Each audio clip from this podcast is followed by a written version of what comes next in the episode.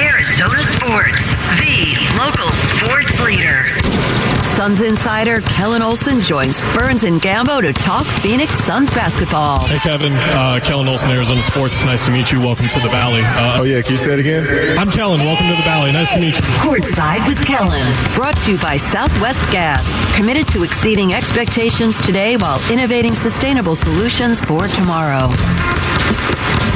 As always, an encouragement for you to go to ArizonaSports.com where you can read Kellan's great Suns content. You can listen to him and Kevin Zimmerman on the Empire of the Suns podcast. You guys just dropped one a couple days ago, if I'm not mistaken. Um, all free.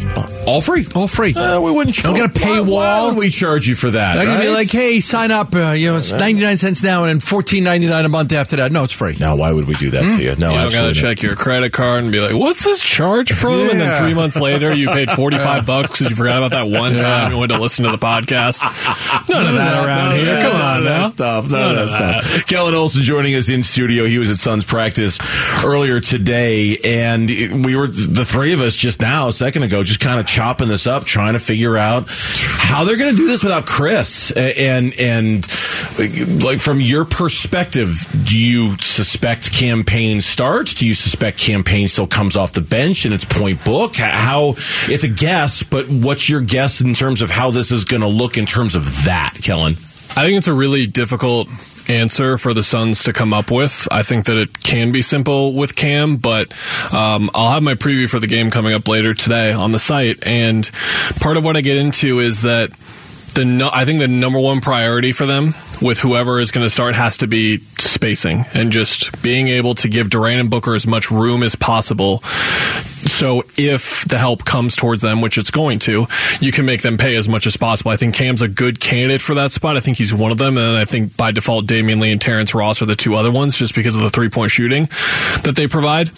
I think Cam should start, but I have one caveat, which is where I land on him not starting, is that if he starts, Denver is more or less going to run the same basic defensive coverage. So they've been trapping, playing at the level, hedging, whatever you want to call it, on Durant and Booker, right? On Paul, they've mostly been that drop. They've mostly been welcoming him to take those 15 footers, and that will be the same coverage on Cam Payne. They don't want him to get to the rim. They don't want him to do dribble penetration. Go ahead, take the 18 footer, take the 16 footer. That's fine. They will have to adjust to his speed and transition and semi transition, but outside of that, you can still play the same base defensive coverage. That's still kind of the same deal with Ross and Lee, but just having that extra shooting out there to make it easier on the two big stars is there.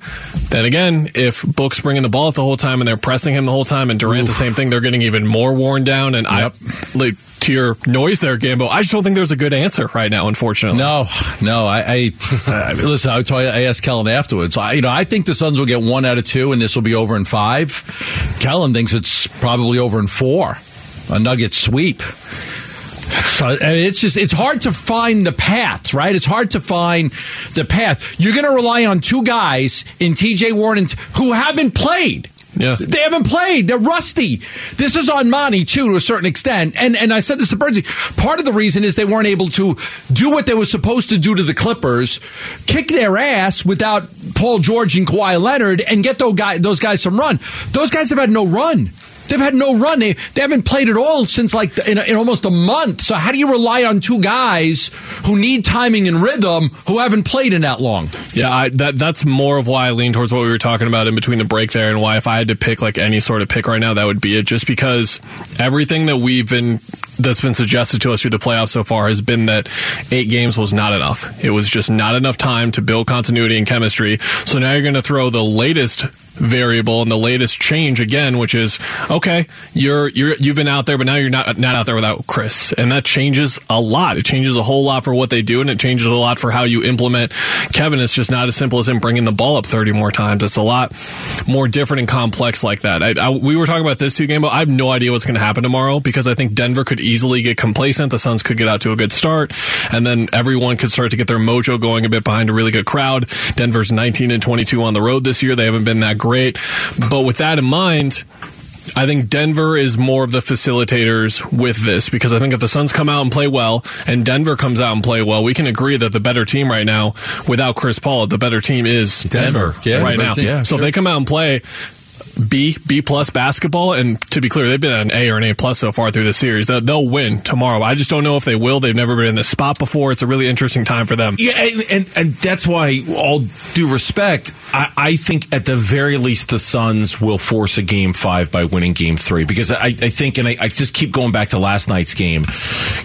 Boston had to play with a certain level of desperation that it was going to be very, very difficult for the Sixers to match, even with Joel Embiid How about back tonight? on the floor, or even tonight. Right? Like I, I expect the Lakers are like, we got our split. That's Right, fine. And right. the Warriors are going to be like, we cannot lose tonight. the Warriors are going to play with a desperation that cannot be measured because they know if they're down 0-2 at home, they're they're screwed. They're in trouble. And I think the Suns are going to play with that.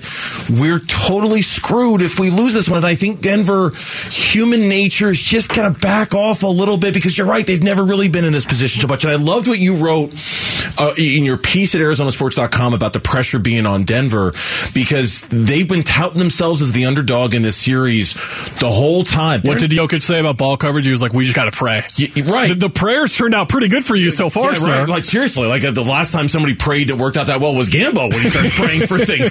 So it's like I think Denver with the pressure of you are now the favorite. I want to see how they respond to that. Now, that's just in the context of tomorrow. I'm not saying for the whole series though. Yeah, and, and the Suns, to be clear, the Suns are favored to win the game tomorrow, but for the series, the Nuggets are the overwhelming favorite. And then if he even goes to the NBA Finals right now and look at who's going to win it all, Denver's like plus 310 right now. And at the start of the playoffs, they were plus 1100. Vegas themselves was not taking them too seriously as someone who could be a title contender. And to your point, there's just been swirls out of Denver the last couple of years asking for them to be taken more seriously. And I think you guys can relate to that in the last two years, asking for the Suns to be taken a lot more seriously during their rise two years ago. But this is what it's all been building to. We, you guys have been talking about it all week for two weeks now. The reason they traded for Aaron Gordon was for a series like this, where you have to guard a guy like mm-hmm. Kevin Durant. The reason they traded great. for a guy like Kentavious Caldwell Pope and signed this. a guy like Bruce Brown was for this to guard a guy like Devin Booker, guard a guy like Chris Paul. Everything for them in this Jokic and Murray era has been building up to this, and even better, you're facing a wounded league right now. The the favorites for the title, the Bucks are out in the first round. Yeah. the fired their coach. the Celtics are splitting at home. They just fired their coach, and then in the other series, it's, it's the Lakers and the Warriors who look like they're certainly figuring things out. But do they look like the Lakers and Warriors you would expect when you're talking about the Lakers and the Warriors? No, they look beatable, and that's why Denver has the best odds right now. So they've never been in this position, and I just want to see how they respond. If I had to guess, they're going to respond well and be fine.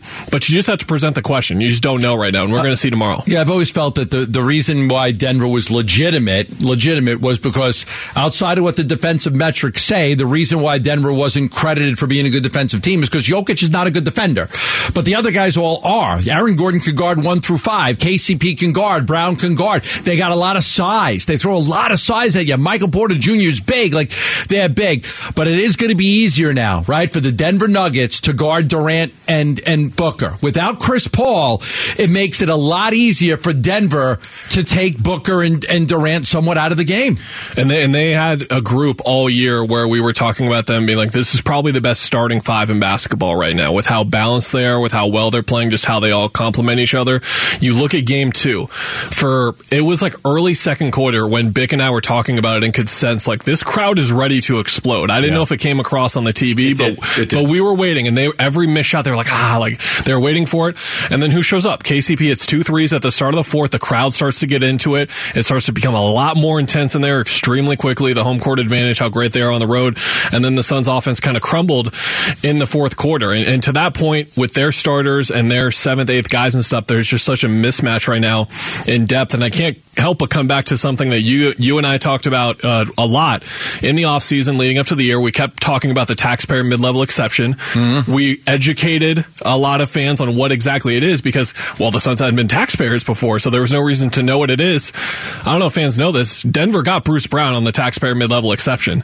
Extremely valuable tool that we we harped on over and over. Gambo, Suns didn't use it, Suns and didn't boy, use it. this is why we kept talking about it over and over again. saving it and saving it and, and using it and and then you know with the exception they, they almost thought maybe in the buyout market they could offer more money to a guy and that didn't happen they just got Terrence Ross so it's just change in ownership, obviously different situation now. You would guess if Matt Ishbia had the chance nine months ago, he sure would have spent that money on someone like a Bruce Donte DiVincenzo is playing important minutes for the Warriors right now. He's on that deal. Somebody, anybody to help out with this depth issue that they have going on right now because it is Did we all? Did anybody think it was going to be this bad?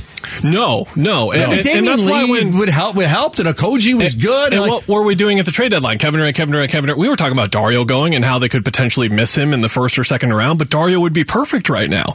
now he was. I hadn't even he was, thought about that. He was That's far crazy. more limited this season. Don't get me wrong, and it would have been more of a chance as to more of a guarantee if he would have been effective in this first or second round.